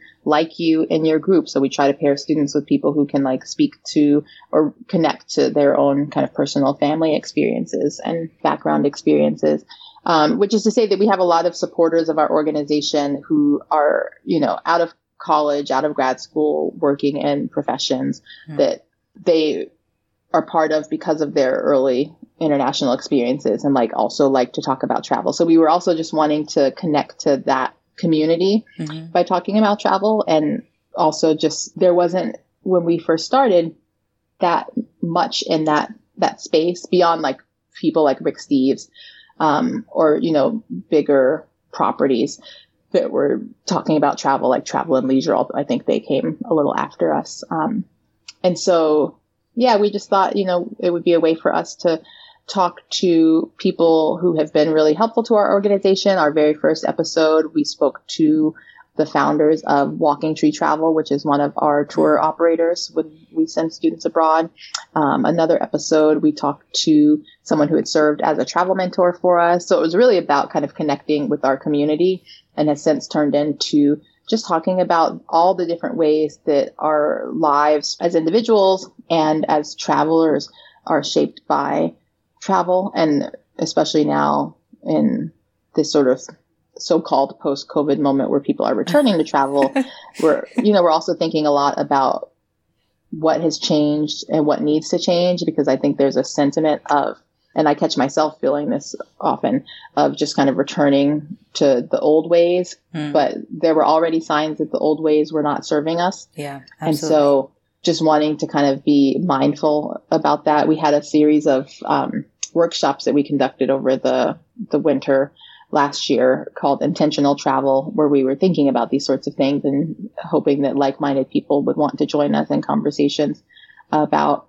intentional travel and the kinds of questions that we all need to be asking ourselves and our destinations that will allow for sustainable and meaningful travel experiences. So yeah, it's just this idea of extending the, the reach of our organization, talking to people that have helped make our work possible mm-hmm. and hopefully reaching a broader audience that will then also learn about the work that we do at the Wandering Scholar and, you know, be willing to make a donation to support the, the work that we do for our students. And, and we just see those two worlds, the world of the organization and the world of the podcast as, you know, being their own thing, but also being mutually beneficial mm-hmm. to one another. Um, and then as for, you know, starting a nonprofit, I do think that I sometimes feel like there are too many nonprofits in the world and that there are more nonprofits for per cause than we probably need to have hmm. and that we're probably better served by collaboration hmm. with existing organizations like if people are interested in certain causes then there's probably already an organization that exists. And if not, because the work is so hard and often not necessarily fiscally rewarding, mm. then there needs to be a really good reason yeah. to be starting something new um, on your own. And that needs to be the reason you kind of live and breathe and, and get up in the morning because it is, it is so challenging. Um, and that, you know, two heads are better than one, right? Like Mm-hmm. Shannon yeah. and I, in a different world, might have started this organization um, on our own, like each of us in our own way. But like we work so much better having collaborated with one another and also collaborating with our tour operators in different ways. And I could see a future where we collaborate with other nonprofits um, in other ways that might mean that we merge in some way with another organization. I mean, never say never, but it's mm-hmm. also just sort of recognizing that what matters the most is is the cause, not necessarily like having our own thing, but just having an ability to do the work that drives our mission. Mm-hmm. Yeah, I see that. It's a very good point you made about um uh maybe collaborating instead of creating something new on your own. Um I'm reminded of an interview I I did with someone a couple of years ago. She she was in public health, but she had a similar um, opinion on nonprofits. Like, mm-hmm. maybe it'd be better to like, I can't remember how she phrased it, but like, instead of spreading resources so thin, you know, collaborate more between organizations and and and all that, um, mm-hmm. so mm-hmm. that it's not like so much competition. Not that yeah. you're necessarily competing intentionally competing against each other, but um, you mm-hmm. know, might be better to consolidate than continuing to create new things that do the same thing. Yeah. um, yeah. yeah, sorry. I was, I'm just remembering that conversation. She was very, um, very strongly opinionated about, about that aspect. Yeah, so, um, I agree with um, her. so thinking about your your own um you know experiences. We talked about mexico and france and we talked about argentina and peru. Do you have any advice for someone who wants to go to those places and maybe do a similar thing um, in terms of like studying abroad or research in those countries? Could be well i mean you had scholarships and fellowships at play but you know it could be in terms of how to afford doing that or even just like other general takeaways you might have yeah i mean i do think that the financial part of it is is real um, and that there are some places that just are not going to to be feasible for people, right? And so I guess it's a matter of really drilling down on what it is about that place that interests you. And if it's just for the sake of it, then, you know, that matters too. And that's, that's important not to discourage people because mm-hmm. I think that's, you know, that's often reason enough. But just, you know, thinking about these issues related to affordability, but also s- sustainability, mm-hmm. I do think that, you know, there are certain places that just might not be our journeys to experience. Like I feel that way about Dubai for different reasons, um, or places like Venice for sustainability reasons, that that's just not where my journey is going to take me. And so instead, maybe it's about like what, and this is something we, you know, talked about in our intentional travel workshops, mm-hmm. just having a real honest conversation with yourself about what it is about these places that appeal to you and what you hope to get out of the experience of going in a, a meaningful sense. I mm. think that's something that we should all do, regardless of whether we're going to Mexico or France or Las Vegas, you know, or California, that just having a more intentional mindset about travel is only going to serve us and our experiences and the people that we travel with well. Mm-hmm. Um, that being said, I'm also, you know, someone who runs a travel themed nonprofit. And so the, the more, especially because we serve, you know, students of color, first gen students, low income students, that the more diverse people see the world and describe the world and engage the world, the better. Mm-hmm. And so at the same time that there's a need for intentionality, I think there's also a really strong need for, especially in, in the era that we're living in, diverse people from the U.S kind of representing the U.S. on the world stage and engaging the fellow members of the global community um, in ways that will not just serve the U.S. and maybe not even serve the U.S., but serve the interests of, of humanity in mm-hmm. ways that that matter. Like I, I think that diversity in travel is one of my reasons for being right, just playing the small part that I can yeah. and ensuring that and ensuring that global citizenship is something that is driven in large part by people who, you know, who kind of represent the largest populations in the world, right? We live in a really yeah. diverse world and it's not always reflected in, you know, who gets to see the world and who gets to move around the world. And mm-hmm. I think those things, those things really matter. Um, and I know that there are often logistical hurdles that can get in the way of that, but fortunately, there are nonprofit organizations like ours and, and so many others that can help to offset the cost of these things, mm-hmm. um, that, you know, can, can do their, their small part. So I know sometimes it's easier said than done, but I do, I do think that where there are possibilities to make it happen, those are, those are worth, those are worth pursuing. Yeah. Yeah, absolutely. I totally agree. And I, I, uh, I like what you said about, um, in addition to intentionality, like the, the idea that there needs to be lots of diverse people getting these opportunities to, um, then describe like the world as they, mm-hmm. as they see it. Because if, mm-hmm.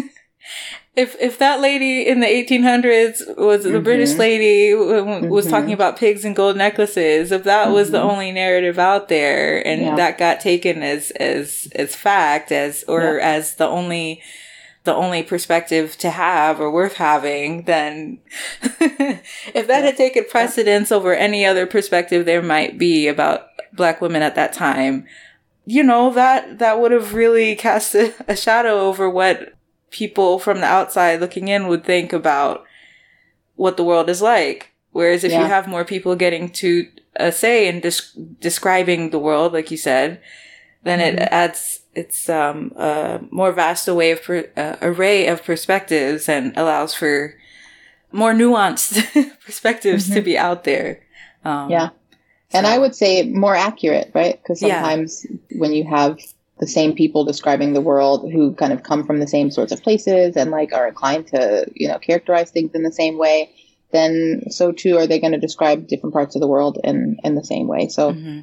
and it, it means that those descriptions and those experiences are are incomplete and not representative and yeah not and not always honest or accurate either so mm-hmm. i think all of that is necessary right mm-hmm. a, there's a necessary correction that needs to happen and just a necessary type of inclusion that isn't just for the sake of those people but mm-hmm. for how we all understand the world exactly exactly I mean, you've you've traveled uh, a lot in your life, and you know, current circumstances might influence your answer to this question. But you know, uh, are there any places that you're looking forward to going to in the future? Any um, anywhere that you have your heart set on that you'd like to go to, or maybe even revisit in the future?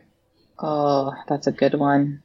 Um, you know, there are places that I have never gone to. Um, there's so many parts of the world that I've never gone to, mm. but um, one place I keep thinking about lately is Australia, and for no reason, or even Singapore. These are these are places where I'm like, that's travel, man. Like just like that because it takes time, right? If, if you're going to spend so much time getting there, you're going to spend enough time to kind of make it count and it's far enough away that it is, you know, obviously just different customs. Mm-hmm. The the water flows in different directions. You know, all of these things are are just so new and fresh. And I think that I also can't picture doing that for a really long time.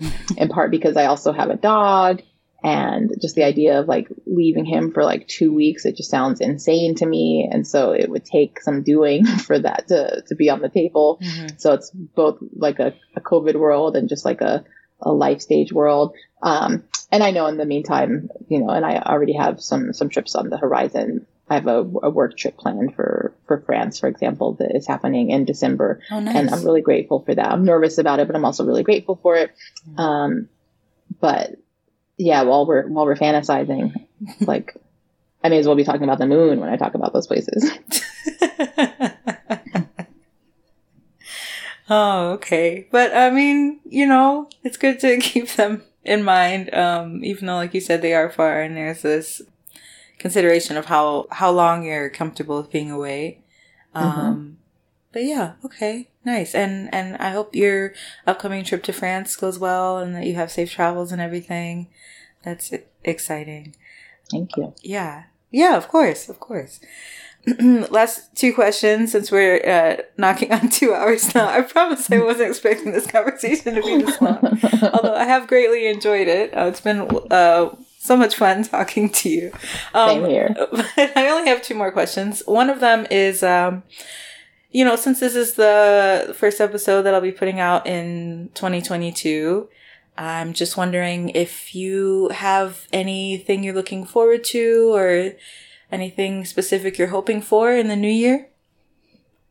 I am so excited to send our scholars back out into the world because honestly, like for as much as I have, you know, had my moments of bemoaning not being able to travel and you know, experience that part of life and, and my identity. Like, I know that even if I never traveled again for the rest of my life, like I've had so many incredible formative experiences and that I'd ultimately be okay. Like it would be hard, but it wouldn't, it wouldn't change me. But because, again, because I know how formative and altering those experiences are. The fact that like we've had two summers where we haven't been able to provide those experiences to people mm. and that they might have lost their chance and therefore missed the window to rethink who they are and what they can become. If I think too much about it, like that breaks my heart. And yeah. so just the idea of being able to provide that possibility and open that door for another another student and the fact that we'll get back to that in the summer that's the thing i'm most looking forward to about 2022 like mm. hands down yeah yeah that is a big thing to look forward to especially like you said since you've been um I mean, not on pause. Y'all have both been really active um, this whole time, but you know, not being able to take students on on trips like you were used to doing uh, before the pandemic started. Um, mm-hmm. I'm sure that'll be really exciting to get back into that, and I hope that goes well. Do y'all? Oh, sorry. I was supposed to only have one other question, but um, you, you might have mentioned this already. But do y'all mostly send students to Latin American countries, or is it like all over? It is basically wherever our um, our tour operators. We have two travel partners, um, Walking Tree Travel and Where There Be Dragons. Mm-hmm. And wherever they go, we try to send our students, okay. um, or at least to as many of those destinations as possible. So I guess the last summer that we sent scholars away, we sent one to Peru and we sent one to Senegal. And, oh. you know, that was the second student we had sent to Senegal. We've sent students to Costa Rica. It happens that a lot of student travel programs are in Latin America and like, mm. especially in Mexico and Costa Rica for lots of reasons, but accessibility being one of them. But, um, you know, we're, we're really open. We had a student who did, um, a podcast episode for us. We kind of produced an episode where she talked about her relationship as a Haitian American to Haiti. Mm. And, you know, there's lots of challenges in terms of travel to Haiti period right now. And certainly for student travel to Haiti, but it would be a real dream for us to be able to send her to Haiti if possible. Yeah. Um, and there are other, there are other parts of, parts of the world that we hope to send students on. Um, my partner Shannon and I talk often about trying to send students to Argentina since that's a place that you know we both have in common and that obviously has shaped me mm-hmm. um, just based on what I've been talking about today. So you know there is a vision of you know running our own trips because right now we send them on existing trips, mm-hmm. but yeah, wherever in the world they can go, we we try to send them. Um, oh, we sent students to Italy one year, so mm. we're we're open and we make sure that they get something incredible out of it and produce something really cool based on those experiences, no matter where they go. Mm. Oh, okay. Well, good. I, I'm I'm excited for you, um, for y'all in terms of getting scholars back out there again um, in the upcoming summer. Obviously, I'm supportive of, of what y'all do, uh, especially with why we wander. You know, I'm, I'm, familiar with all the hard work that y'all put in, and so um, yeah, I hope that that continues to be um, not only successful but rewarding to you both personally. And um, yeah, I hope y'all keep up all the amazing work you're doing. Absolutely. Um, so, my very last question is where can people reach you or keep up with you online if you would like them to do so?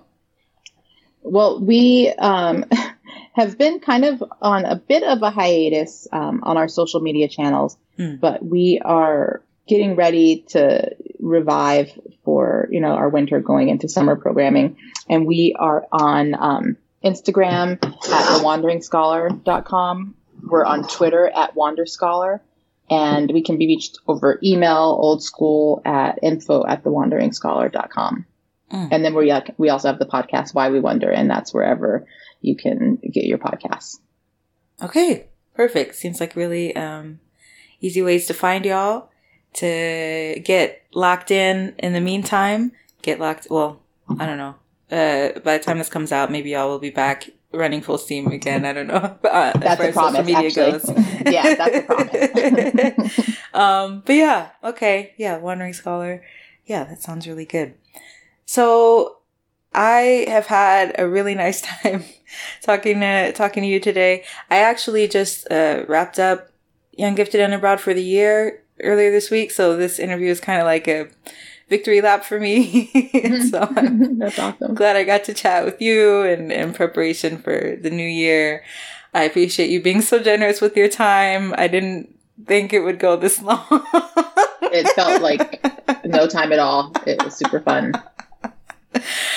Likewise, likewise. This has been really fun for me. Thank you for sharing um, so much of your wonderful insight as a, a, traveler, but also like the the things that you um, learned and observed through your your research. You know, as a historian and, and all that. I I've learned so much today, and I um yeah, I really I really appreciate this. I feel like I'm after this, I'm like really done for the year. So I'm glad to nice. be ending it out on such a high note um, with with your involvement. So thank you, thank you for that. thank you, and I'm relieved that, that you're able to end on a high note instead yeah. of a a womp womp. oh, of course not. Not with you involved. There's no way. No way it's gonna be a womp womp with you involved. so I'm excited to um, have this out in January. It'll depend on how I'm feeling once the new year starts. So yeah, who knows? understandable. okay. Might need a little more time to get back into the swing of things. Who knows? Understood. but yeah, and you deserve a vacation. Yes. A little bit of downtime. Yes, yes, I do. Thank you for saying that. Um, and you as well. I'm sure you're busy with tons of things, so I hope you have, you know, are able to carve out some, some restful and, uh, uh, recreational experiences for yourself as the year winds down.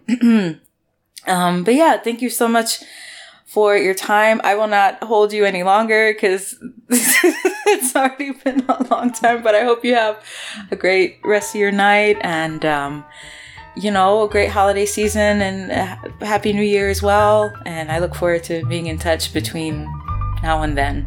Okay? Sounds good. All right. good talking to you. Likewise. Thank you. Bye. You too. Bye, Tamra. Bye.